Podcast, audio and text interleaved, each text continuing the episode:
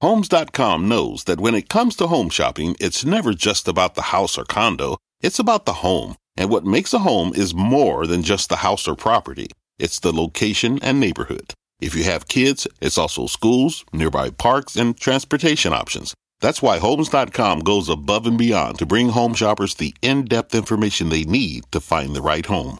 And when I say in depth, I'm talking deep. Each listing features comprehensive information about the neighborhood, complete with a video guide. They also have details about local schools with test scores, state rankings, and student to teacher ratio. They even have an agent directory with the sales history of each agent. So when it comes to finding a home, not just a house, this is everything you need to know, all in one place. Homes.com. We've done your homework.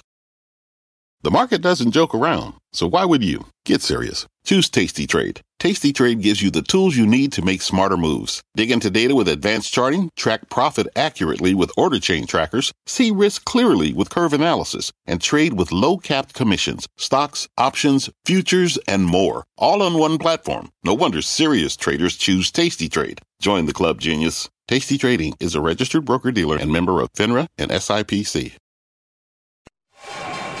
My mission is simple to make you money. I'm here to level the playing field for all investors. There's always a bull market somewhere, and I promise to help you find it. Mad Money starts now. Hey, I'm Cramer. Welcome to Mad Money. Welcome to Cramerica. Up you my friends, I'm just trying to make you a little money. My job is not just to entertain and educate, but I want to teach you and explain and tonight I'm doing it. So call me at 1 800 743 CBC or tweet me at Jim Cramer. We too often invest for the day.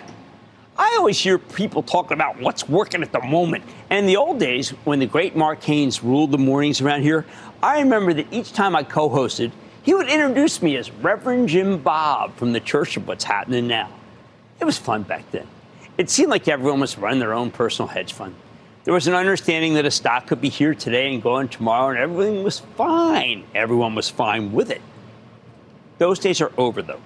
And if you recommend a stock for a trade, even if you say buy it today for the analyst meeting tomorrow and then you sell, there will always be a video, a YouTube kicking around, shows you like the stock but never gave the sell call.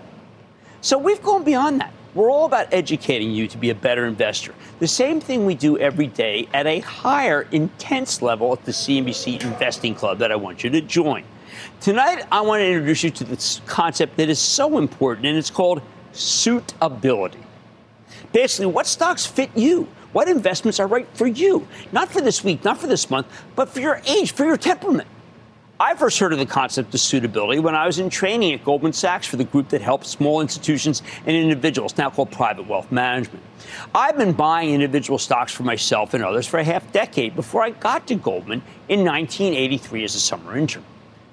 At the time, I was watching Financial News Network between classes at Harvard Law School.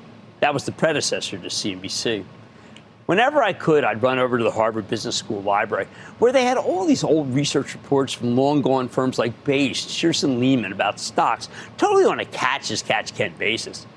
Those of you who grew up with the internet have no idea how hard it was to access information in the 80s. If I liked a company, I would have to ask the librarian for a microfiche of the firm's SEC filings. I don't do they still have microfiches?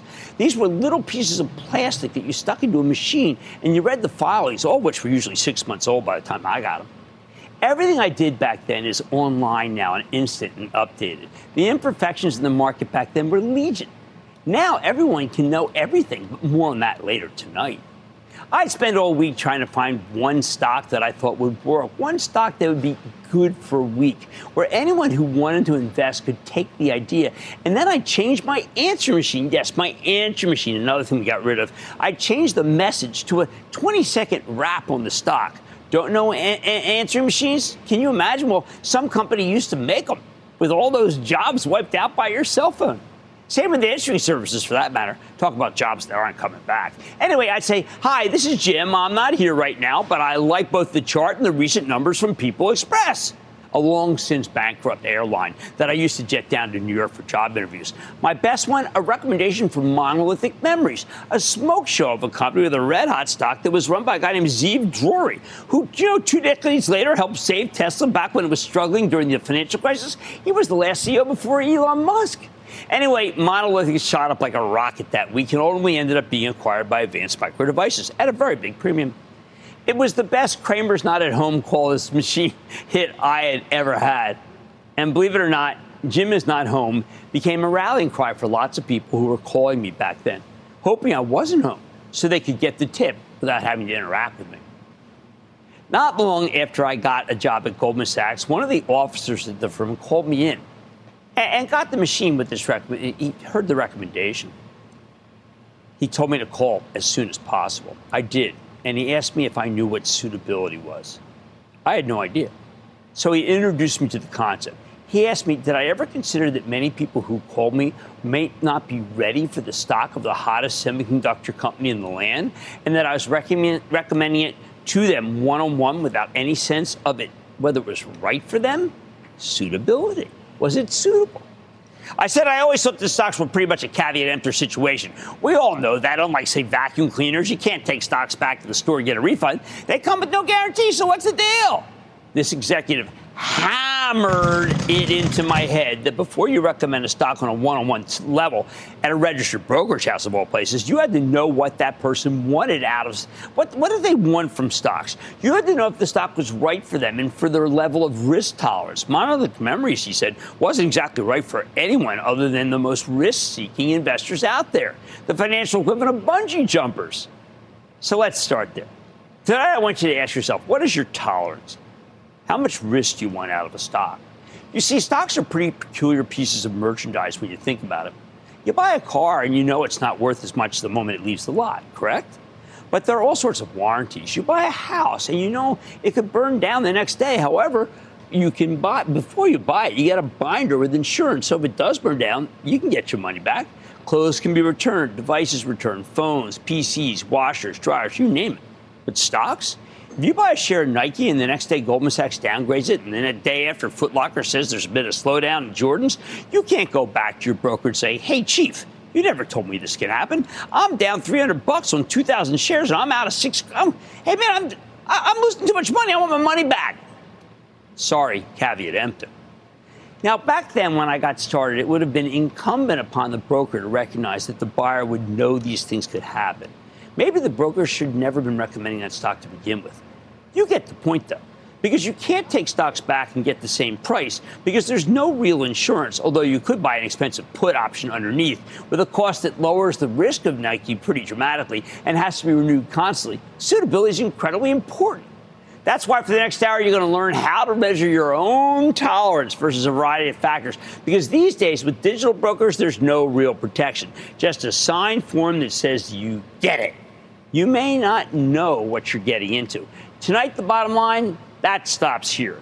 By the end of this show, you'll know what suits you and what doesn't, no matter what your age or your style. Or to put it that another way, caveat emptor, no. Just buyer, be a little more aware of what you might be committing your hard earned dollars to when you purchase a stock. Let's take calls. Let's go to Kyle in New Jersey. Kyle. Best friend Jim Cramer. How are you, buddy? I am good, Kyle. Thanks for calling. How can I help you?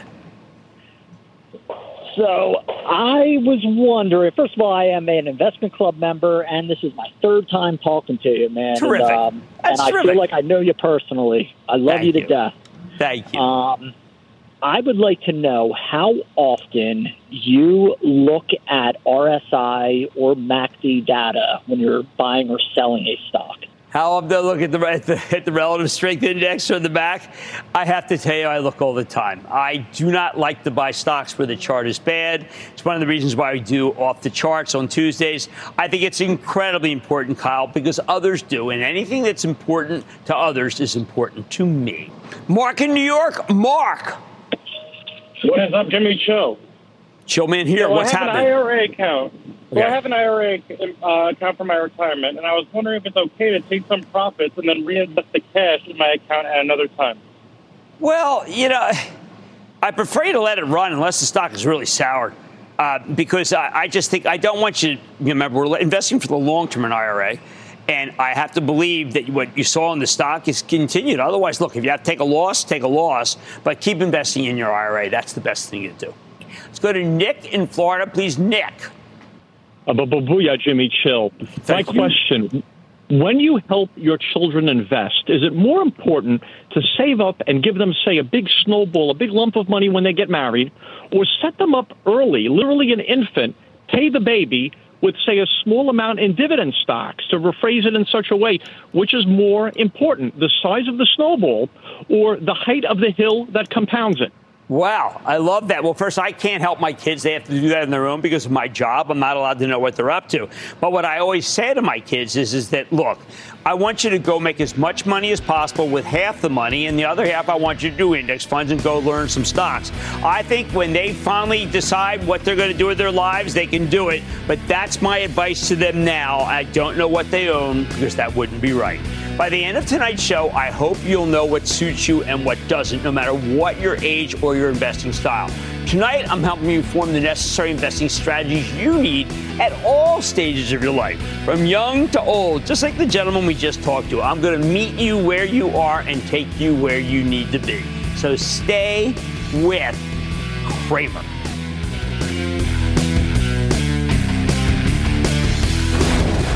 Don't miss a second of Mad Money. Follow at Jim Cramer on Twitter. Have a question? Tweet Cramer. Hashtag mad tweets. Send Jim an email to madmoney at cnbc.com or give us a call at 1 800 743 CNBC. Miss something? Head to madmoney.cnbc.com. Fact running a business is not getting easier on your wallet. With higher expenses on materials, employees, distribution, and borrowing, everything costs more. Also, a fact smart businesses are reducing costs and headaches by graduating to NetSuite by Oracle. NetSuite is the number one cloud financial system, bringing accounting, financial management, inventory, and HR into one platform and one source of truth. With NetSuite, you reduce IT costs because NetSuite lives in the cloud with no hardware required, accessed from anywhere. You can cut the cost of maintaining multiple systems because you've got one unified business management suite. You improve efficiency by bringing all your major business processes into one platform, slashing manual tasks and errors. Over 37,000 companies have already made the move. See how you'll profit with NetSuite, and then you can think of all the ways you could be spending the money you save. Company retreat in Malibu, anyone? By popular demand, NetSuite is offering a one-of-a-kind flexible financing program for a few more weeks. Head to netsuite.com to start saving. When you're hiring, the best way to search for a candidate isn't to search at all. Don't search, match with Indeed. Indeed is your matching and hiring platform with over 350 million global monthly visitors, according to Indeed data, and a matching engine that helps you find quality candidates fast. Use Indeed for scheduling, screening, and messaging to connect with candidates faster. Plus, 93% of employers agree Indeed delivers the highest quality matches compared to other job sites, according to a recent Indeed survey. Leveraging over 140 million qualifications and preferences every day, Indeed's matching engine is constantly learning from your preferences. Join more than 3.5 million businesses worldwide that use Indeed. Listeners of this show will get a $75 sponsored job credit to get your jobs more visibility at Indeed.com slash Mad Money. Just go to Indeed.com slash Mad Money right now and support this show by saying you heard about Indeed on this podcast. Indeed.com slash Mad Money. Terms and conditions apply. Need to hire? You need Indeed.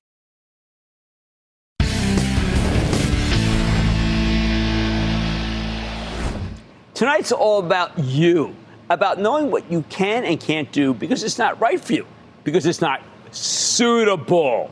Now, there are all kinds of suitability considerations in the business. First and foremost, there's age suitability. I want to start with kids, prickly babies. Mad Money's been on so long now that there are kids who were born who are in their teens, uh, or and if their parents listened to my best picks when we got started, they'd already be well on their way towards some great wealth. Parents, grandparents, listen up. You can give all sorts of things to families that just had babies. I want you to open up accounts for them, or at least give them some shares of stock so that from the moment, the earliest moment, you can start the process of saving. Now, here's my commercial for something that doesn't need a commercial because almost every expert you hear from is in love with them. I'm talking about index funds, which aren't perfect but they're the best way to go if you want to put your money on autopilot and you can't spend a lot of time looking at individual stocks. Just to buy a blanket bet on the whole market. So if you just had a kid, you can take a couple of hundred smackers and buy some shares in an index fund for them. I'm partial to cheap ETFs that mirror the S&P 500 because those 500 stocks represent the bedrock of America's publicly traded companies. As a companion, I like any sort of total return fund that has an even broader array of stocks. A mix of both, I think, is a terrific way to start.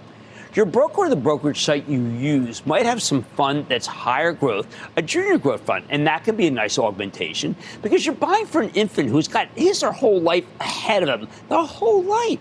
These kinds of things can really compound over time, meaning if you let it run, then money can build up on itself.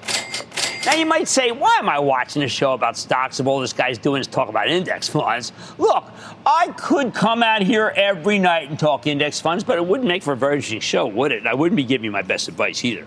I teach you how to pick individual stocks, both here, but really a huge amount in the CNBC Investing Club because I believe that is the most effective way to go. And I like to teach in the Investing Club. It's my favorite venue. I think you can build a portfolio yourself that can do better than most professional money managers or index funds. You can control your own money. But I'm perfectly sanguine about the notion that stock picking and index fund investing can coexist. I just wish the proselytizers of index funds weren't such fundamentalists about how bad everything else is. So I say let's give both a try. When you're saving for your kids, definitely start with an index fund now. What's a good stock for a kid just born? I think that you should pick two kinds of stocks for your children. One with a dividend, where you can reinvest those dividend payments, get the power of comp- compounding that is such a good thing to teach people. We often hear the term dividend aristocrats, companies that have long histories, certainly more than 25 years of increasing dividends. Love them. It's hard to go wrong with the big, well-run consumer packaged good place. Here I'm talking about a company like Trident True, Procter & Gamble, PepsiCo.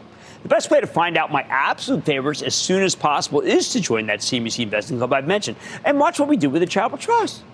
At the same time, you also want to give your kids something with a little more juice like the great growth stocks of an era. I mean, I'm talking about the, the Apples, the, the Nvidias, the Teslas, the, the, the Metas.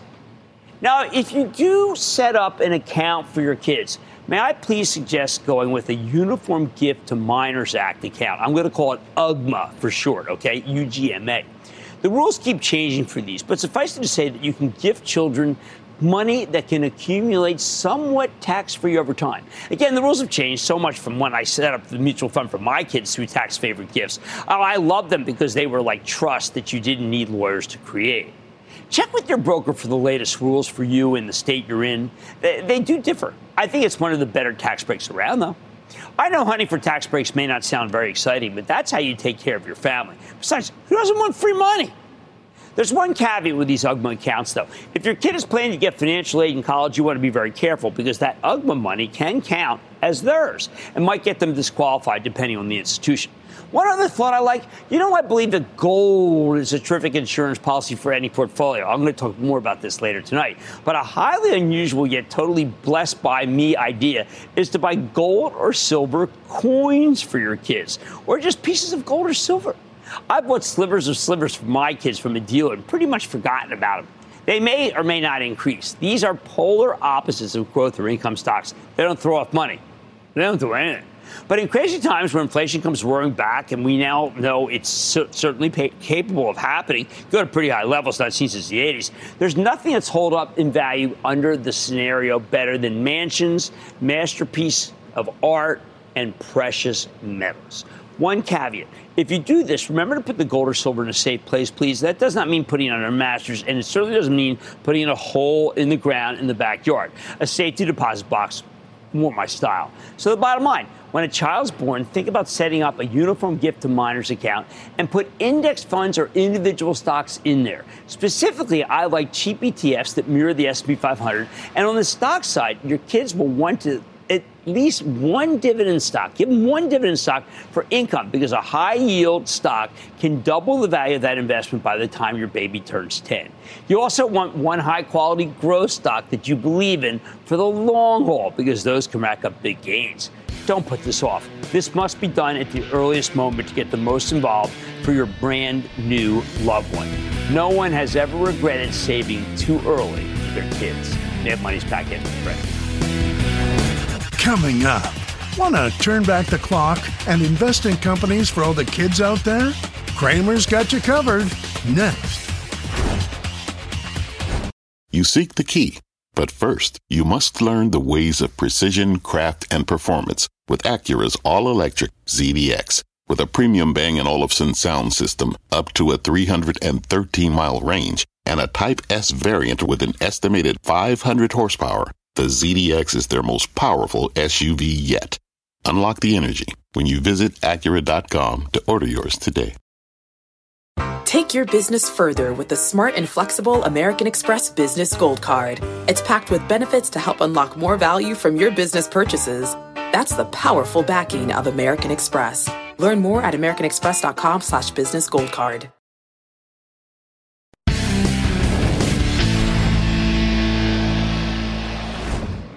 We're going over knowing thyself tonight. How to not just buy the right stocks, but the stocks that are right for you. We've discussed the importance of suitability and the essence of what's suitable for the newborns. But what's suitable for the kids? What do you do for them? I think you should do everything in your power to get your kids involved in investing in stocks. Teach them that stocks represent pieces of companies that they might like. Now, let's be honest. These days, most parents probably think they couldn't explain what a stock is to a kid, especially a young kid. That's not how I grew up in my house, though. As much as I love sports, and we even had tickets for the 64 World Series, it, we didn't make it, but we had them. Uh, well, to me, stocks were supreme. My father had gotten a tip from his brother, who knew a stockbroker he played tennis with. Guy told him to go buy a company shares in National Video which for all I know would have made it, if it started right now, as a Facebook Live show. But in the 60s, it was a total bust that cost our family a fortune. Pop would always bring home the Philadelphia Bulletin. Oh, they went out of business, the afternoon edition. And he wouldn't give me the sports section. He gave me the business section. He wanted me to learn about stocks. I'd look up closing prices. The market closed early back then. I tried to anticipate where stocks were headed based on moving averages of how they were doing. Straight line, this kind of thing. It was a game of momentum game most of the time, I only knew the stocks by their abbreviations in what we call small agate type. Oh, but it was fun game. I kept the ledger to see how I would have done on Tex, which was Texas Instruments, or maybe it was TGS, which was Texas Gulf Sulfur, or LTV, or Rockwell. A host of companies that have disappeared, gotten acquired, or just still hang out and trade. I also bet on a lot of airline stocks because suckers are always buying those, and most kids are suckers. Eastern and National mostly, but Braniff too. They were household names because of advertising. Of course, most people under 50 have never heard of any of these. I like the stock picking process so much, I got my whole fifth grade class at Penn Manor involved. We'd all pick stocks and keep track of the closing prices for a week to see who could make the most money.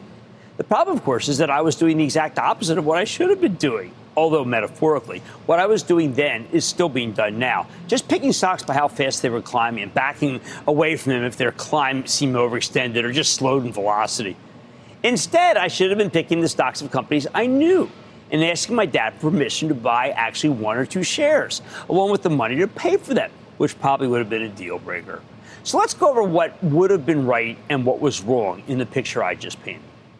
Think of this as Goofus and Gallant from the highlights magazines that you always used to find at the dentist's office. Gallant, first of all, would never have taken a tip about National Video from his brother, who'd taken a tip from his tennis partner, who worked, by the way, for the aforementioned Bache. I learned later my dad had no idea what National Video even did. Imagine that he bought, he didn't even know what they did. Now you can find out more about it via Google right now than you could learn from Jack the broker back then. National Video, you see, made vacuum tubes for TV sets. In the old days, when you had a problem with your television, it was usually because a tube inside had blown. Of course, the technology left National Video behind, so it went bankrupt. Closed its doors about five years after Pop bought the stock, but it had been going straight down since about five days after he bought it. He averaged down too many times to tell, but I know we had many a silent meal thanks to that day's decline in that godforsaken stock of National Video. I think we lost most of what we had as a family. There were a host of better stocks you could have picked back in the 60s. Most weren't that good according to the moving averages, but they paid generous dividends. And in retrospect, what we needed more than anything else was income. Me, the idea of picking stocks simply because they were going up was antithetical to the idea of buying stocks in companies and was more suited to dark throwing. At least I picked the hot ones, many of which were defense contractors that were getting rich as LBJ escalated the Vietnam War. Well, for me, the game was a lot of fun. But in retrospect, I learned the most about stocks from two 3M board games. Yes, they used to have board games. Those board games were called Acquire and Stocks and Bonds. My father sold games for 3M back then. This was his job. Acquire was all about mergers and acquisitions. Stocks and Bonds was a fantastic game about accumulating wealth through risky or conservative stocks. By the way, you can get those. They're on eBay. You can see what I mean. These days, we have whole fantasy leagues of stocks, but few of them can teach you more than that one board game, Stocks and Bonds. It holds up. Now, let's go back in time and think about what I could have done differently. First, when you're a little kid, you play with toys. It would have been natural to buy shares in Mattel or Hasbro. Now, I'm not asking the kids to know what it means to own shares in a company in terms of price earnings multiple or even earnings. I'm simply saying it's a way to teach kids that a company can be owned by the public, and you can own a share in that company too they know toys. Of course, the irony should not be lost on my family. Can you imagine if my father had bought shares in a nice dividend stock for me, 3M, rather than National Video? We had a box of Cheerios on our breakfast table every day of our lives. We could have bought General Mills. What a fantastic stock. And then there were the real easy one. What kid doesn't want to go to Disney World? It's that factor and not how many people sign up for the streaming service that will always drive me back to the stock. The Disney library alone should be enough to make you want to own shares in the company, but the theme park, I mean, come on, let's not outthink this game.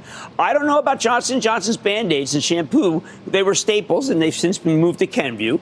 I knew then as well as I know now that Kleenex is something you use to wipe your nose. There's a good company, Kimberly Clark. These are things we aren't even taught. They're imprinted. Finally, there's fast food. McDonald's is obvious, or the incredibly well run Chipotle if you want something a little more organic.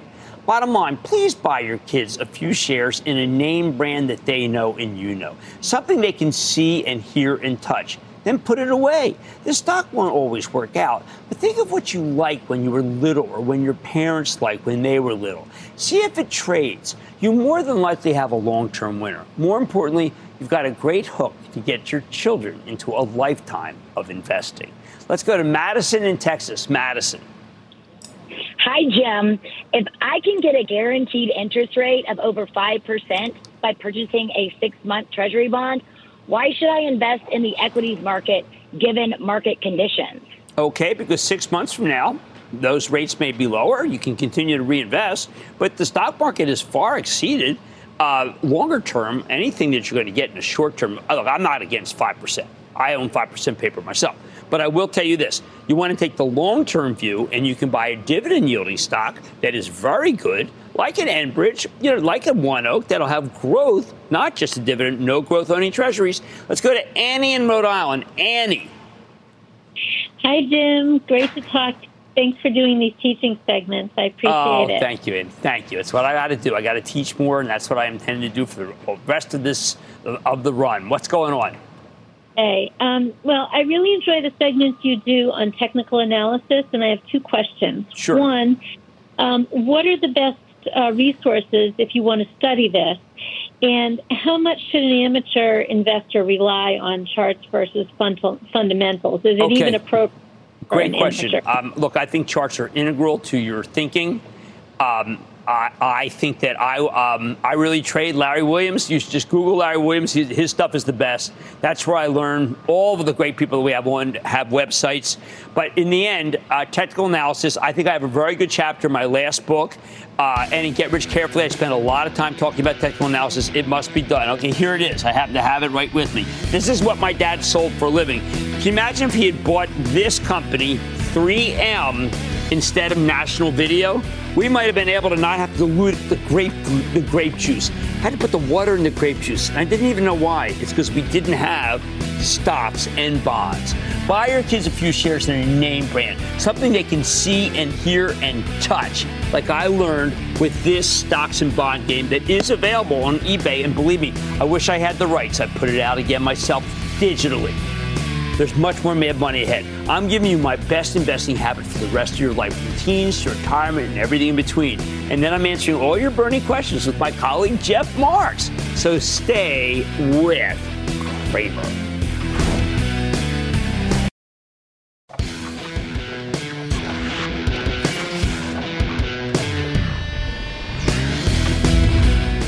Teenagers are incorrigible. The last thing they want to hear about is stocks. They have bigger fish to fry. To which I say, so what? I'm not going to tell them what to buy. I'm going to let them tell me. People watch this show have been huge beneficiaries of the innate consumer wisdom of my two daughters. We're always searching for ideas, both on air and especially for the CNBC Investing Club. And many of those ideas have come from young people, children, stepchildren. Their likes and dislikes can tell you a great deal. Hey, that's why I got behind Domino's so passionately for over a decade as the stock roared higher before peaking at the end of the pandemic, like most of the other delivery plays. Sure, I met with Patrick Doyle the day he became CEO. Stock was at 10 bucks. Yes, the stuff did taste like cardboard before he reformulated the pizza in 2010. I loved that whole line of advertising and told you I thought it was a good spec. So sure, I recommended it. But that's not what made this stock a mad money crown jewel. Nah. It was the technology. See, my kids, like your kids, hate talking on the phone. They think it's for losers. But apps, they love them. And when my kids discovered the Domino's app, well, they were sold. No talking to people who might get their order wrong, no nervousness, no worries about where their pizza was in the process. That's two things that the great local joints couldn't do. And a no cheese option for the vegans, the ones that ask twice about the cheese, as in, are you sure you want no cheese? I think that's because of my kids. Finally, there was the joy of being able to pay online before the delivery person got there. Kids don't want to fuss with money. Of course, Domino's was just the tip of the iceberg. The delivery apps went on to take over the world. All this technology was totally lost to me, though. I never minded the phone, was always patient about when the pizza would arrive, never cared about the interchange from the delivery person. In short, I was not like the target audience. That's why I started calling Domino's a tech company that sells pizza, although now competitors can just outsource the darn stuff to DoorDash. Many of you know the story of how I got religion on app. Roughly 20 years ago, my youngest daughter asked for a second iPod, not because she lost it, as I immediately accused her of doing, but because she wanted one in another color for her. See, they were fashion accessories. She didn't want it to clash with her outfits. Personal computers? I mean, come on. My various employers have never embraced Apple, but my kids, for a long time, they'd rather be caught dead than use a Windows machine. They only wanted Macs. The iPhone was more controversial. They didn't like change. They didn't like the plug change. They didn't want the earbuds. But what they really don't want is the Samsung. See, they're part of the Apple ecosystem, the much derided, much ignored Apple ecosystem with its service charges that make it so they have to pay to store all their millions of pictures. What else? Fabulous. Google it, Dad. Yeah, that's how I found out about Google, now Alphabet. And when I got the word from the kids that they weren't allowed to Google something that they were involved in in school, well, just count me in. When I was doing my senior thesis at Harvard to do some mindless name dropping, we had access to the fabulous librarians at Houghton. Their job to look up anything you wanted. They had to go to the stacks for you, as they were called, and find out things that you would know where to look for. Well, that's all digital now. My kids get their news from their iPhones, and they get their entertainment from Netflix. No, Faang wasn't purely their creation. I figured out Amazon. But Facebook, like I said, I went to Harvard. When you were a freshman, you got a book. It was called Facebook, and it had everybody's picture in it. Facebook is a derivation of that Facebook. My kids were on Facebook earlier. My youngest got sick of Facebook early on, probably because I got on it. But then she went on to Instagram, which Facebook cleverly acquired and then kept as something separate. So you really didn't know it was part of something that older people had discovered. I didn't think the ads worked until we were inundated with red hot chili pepper merchandise bought on a click for something that, as my daughter said, wasn't an ad, just a link. Oh, Lordy, does everyone else dream that their ad is just a link? But it seems that only Mark Zuckerberg has the forethought to care about the user experience to such an extent that it works, because the ads actually make sense. You do want to click on them. How about Chipotle? The kids love the fresh and organic Chipotle salad, still do. They're vegetarians. My youngest returned pretty early after the food sickening incidents, the only difference being that she didn't take out because she didn't want to be seen inside. All right, she wouldn't take out. Nothing's perfect about their picks. But I recommended this stock from the low hundreds all the way to 2000, largely because they liked it so much. Eventually, your kids will age out of the key demographic. However, if you pay attention to their likes and dislikes, you could net yourself decades worth of good stock picks. But once they reach a certain age, you need to pray for grandchildren if you want the freshest ideas.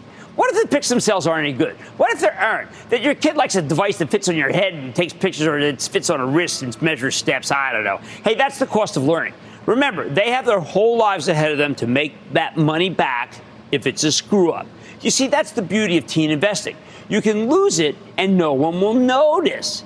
You pull the same kind of thing later in life, it has real consequences, like here for me. So the bottom line is that for now, you can learn from your teenage children. Trust me, invest with them, and you will not regret it. Mad Money is back after the break. Coming up, are you trying to figure out which kinds of investments are right for your age? Well, look no further. Professor Cramer's taking up the assignment. Next.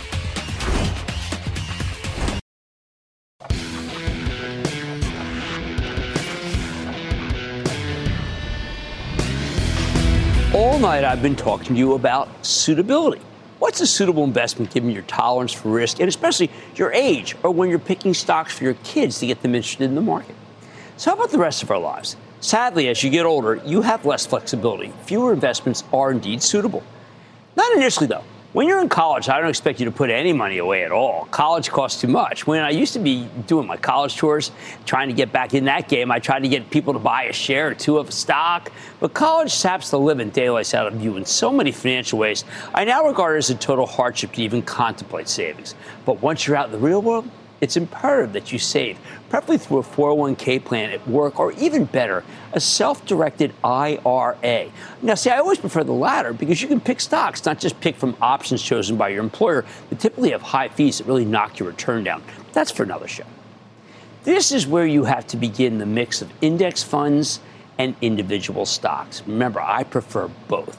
There's too much risk in individual stocks to just put together a portfolio of names of your own choosing. So at a minimum, I'm demanding that you put your first 10 grand of savings from your first job into an index fund. The S&P 500 being my favorite, as I mentioned before. Now, I know that some will argue with this. I see them arguing on social media. I don't care. I know the truth. The possibility of one really bad stock hurting your nest egg, even as early as in your 20s, is simply too risky. With a nice slug of cash in an index fund, no single stock or even sector can do that. But with the rest of your money behind your first uh, that after that first 10,000 bucks, I do like stocks, and I do want you to be diversified. Hey, that's why we play at my diversity around here when we can, where I try to explain what diversification is in a breezy way. It's why we created the CNBC Investing Club to show you how to invest using my Charitable Trust as an example. Although the trust has a lot of restrictions to prevent me from using the show to juke the stats, as they say in one of my favorites, The Wire. But I can tell you that if you want in depth work on stocks, I frequently mention on this show, the Investing Club is the way to go. So I set it up because I always talk about buy and homework. I tell you that you need to buy a stock, but then you have to keep up with it buy and hold doesn't work. Remember back to earlier in the show when I discussed how hard it was to do the homework? Those trips to the Harvard Business School library to study months old research in microfiche? Now it's so easy that I've had to scrap one of my earlier road rules. You no longer need to spend an hour a week studying each of your stocks. Sure, you need to read the conference calls. You can Google articles galore, so many that, that you'll get sick of the process very quickly. You can have articles and research pushed to you along with charts that I only could have dreamed of having 30 years ago or you can read what we write at the Investing Club. Let us help you do the homework. Whatever makes you the most comfortable in your efforts to take charge of your money is what I favor. Remember, I want you to be either a good manager of your money or a good client. I do not have a preference. So let's talk about picking stocks as you get older. It, it, it's at this stage when you need to know thyself in terms of risk until you get to the late 20s at the earliest, I want you to take tons of risk, maybe more than you think you can handle, whether you like it or not, because you've got your whole life to make that money back if something goes wrong. But when you get to your late 20s, all I can do is ask you to think about what you'll do in a sell off. Do you have the wherewithal to take a decline and buy more? Or does a sell off sicken you and make you wish you had no exposure? Can you accept that stocks go down? Eh, not a silly question, given how they typically do go up over a period, albeit with periodic, periodic swoons down that are painful. These are crucial questions that only you can answer about yourself. I would like you to take more risk and own more individual stocks that have growth characteristics once you put away that first 10,000 in an index fund. But once you're in your late 20s, I would hate to see you commit more than 20% of your money, your mad money, to speculative growth stocks. As you get older, I want you to capture more income by owning stocks that pay dividends. Perhaps add a fund that boasts uh, uh, high dividends than the S&P 500 offers, but don't be too quick to do so. In fact, I wouldn't advise you to start investing for income until your 30s. And even then, you should do it gradually and small. Only in your 40s do I want to introduce bonds to your portfolio. Now, in the old days, it would have been heresy to suggest you don't start investing in fixed income by your 30s, let alone your 40s. But the problem with that is twofold. First, life expectancy. Many people are outrunning their fortunes. And the bond market itself. There aren't always a lot of risk free fixed income alternatives that don't entail a lot of risk. Generally, I'd rather own a high yielding dividend stock that can raise its payout rather than a 30 year treasury bond that yields, say, 4%. Of course, as you get older, I recognize that most bonds do have that non caveat emptor provision. You can and do get your money back. Can't say that with stocks. As you enter your 60s, it's easy to see how you can put up to 50% of your money into bonds and take bonds up to 10% more each decade. That brings us back to the notion of suitability. If you can't handle the risk, if you think the stock market is simply not as legitimate an asset class as it once was, because it is prone to such deep valleys and what in retrospect look like overblown threats, then I think you have to decide yourself if cashing out or taking stocks to minimum levels is right for you. And I can't blame you if that's the case, because it has been an uncertain asset. The bottom line, it's your life, not mine. So get comfortable with what you can live with, but risk at least until your middle years should remain your best friend. Stick with Cramer.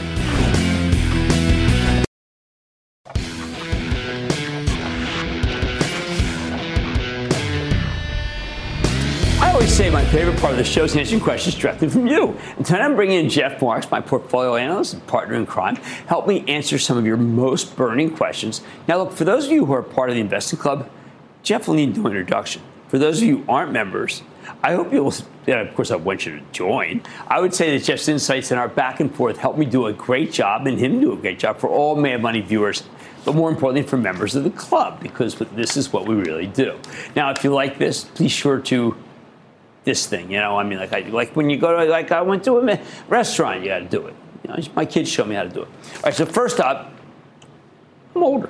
First up, we have Tony in North Carolina who asks, in a losing position, what is the difference between being stubborn or taking the loss and then revisiting? Okay, well, this is a fundamental question. See, in the end, what a lot of people confuse is taking a loss. You take a loss if you find that the fundamentals are deteriorating. You don't take a loss because it's like you can't take it anymore. So uh, I think that this notion of a losing position, if it's a position where things have changed, you should have taken it. We have made the mistake at times of not identifying that there are changes at a company. Right. But we don't like to view a company as a loser or a winner, and a stock as loser or winner because some of our greatest picks have been losers. Sure. There's broken stocks, there's broken companies. What you have to identify is that if the issue at hand is a structural issue at the company, structural issue at the uh, industry level, then that uh, you're being stubborn if you hold on for too long. Right. But it could present itself to be a great buying opportunity if you stick with it and the company is able to fix itself up. And we've had those, many of those over time. All right, now we're taking a look at some of our of your mad mentions so let's go to Isaac, who says, Jimbo, which is what everybody calls me at home, by the way. Jimbo, my whole family loves your show. Thank you. I don't think I bought or sold anything in the past 30 years without checking to see if you said anything about the stock. Now, this is what I love. See, Isaac uses us as a resource, one of many resources. I have never claimed to be the seer. I have claimed, and by the way, uh, someone someone stopped this point and says, you know, you're a great entertainer. Well, I, I like to entertain to bring people in. I'd like to think that I'm not just a great entertainer. But what I would point out is that I want you to check. You should check. Maybe we've said something. We're input. That's what we are. We are an input. Are we the input? No. But we are an important input, I believe, in making stock decisions. Yeah, absolutely. It's doing the homework, showing you how to do the homework so you at home don't have to. Right. You still have to, but it's, no. a, it's a guiding hand. I, look, I always, I always say that if you want, that there are people, uh, a lot of people say just own index funds. I disagree with that. Uh, there are always people going to want to own stocks. If you want to own stocks, watch the show. Be a member of the club. You'll be much better at it. All right, next up, we're taking a question from Rachel in Florida, who says, Hi, Jim. We have a 30 year plus time horizon. We inherited some money we don't need to live on. Does Jim advise against investing 20, 25% of that money into S&P and the rest in stocks and bonds? Okay, this is really important. All right. Now, 30 year plus time horizon. Stocks, yes. Yeah. Bonds, no. You don't need bonds until you get very old. This is one of the points where I am definitely at odds with most of the, of the so called seers out there. I say that when you buy a lot of bonds, you're betting against your life. If you think you're going to pass away when you're 72, then it, it, it's 65, yes, buy bonds. I want people to think young. I know that sounds almost uh, Pollyanna, but the reason why I say it is because if you have to go into a long term care facility and you own bonds for the previous 20 years, you're not going to have enough money. Yeah. Stocks historically have outperformed bonds. Yes, 30 years, long term time horizon. The key line, too, you're fortunate enough where you don't need to live off that money. That means you don't have the risk of selling it in a potential market right. downturn. Uh, you can stay invested in the market, and over time, uh, you should do quite well. Yeah, I know.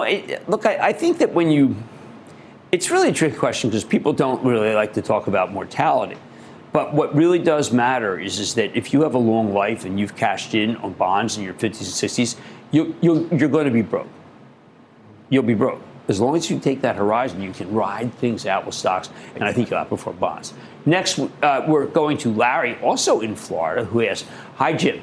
Can you touch more on the suitability in general on long term treasuries for a retired investor, specifically now as rates may soon start to decline and offer appreciation? Thanks. All right, now, long term treasuries are offering a very bad return. They're well under short term treasuries. That's called an inverted yield. Um, I would prefer actually to see you in uh, the Enbridges of the world, in the utilities. And I say that because I think the treasuries, I think you end up losing money. You lose yeah. money. Uh, look, another way to go: cash cows, dividend-paying stocks. Yes, can also much better. Uh, they provide we, income as well. We have to stick with the More stocks for long income. term. Yeah. Anyway, thank you, Jeff. I'd like to say there's always a bull market somewhere, and I promise try to find it just for you right here on Mad Money. I'm Jim Cramer, and we'll see you next time. All opinions expressed by Jim Cramer on this podcast are solely Cramer's opinions and do not reflect the opinions of CNBC, NBC Universal, or their parent company or affiliates, and may have been previously disseminated by Cramer on television, radio, internet, or another medium. You should not treat any opinion expressed by Jim Cramer as a specific inducement to make a particular investment or follow a particular strategy, but only as an expression of his opinion. Cramer's opinions are based upon information he considers reliable, but neither CNBC nor its affiliates and or subsidiaries warrant its completeness or accuracy, and it should not be relied upon as such. To view the full Mad Money disclaimer, please visit cnbc.com forward slash Mad Money disclaimer. Hi, I'm Cyndi Lauper. My scalp was covered with psoriasis. Felt like I was trapped between a rock and a hard place. Then I started Cosentyx.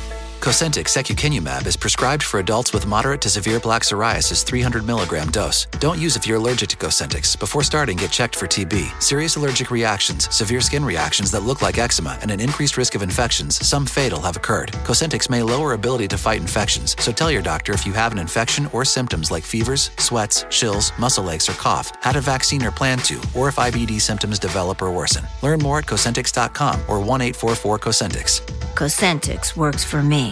Ask your doctor about Cosentyx.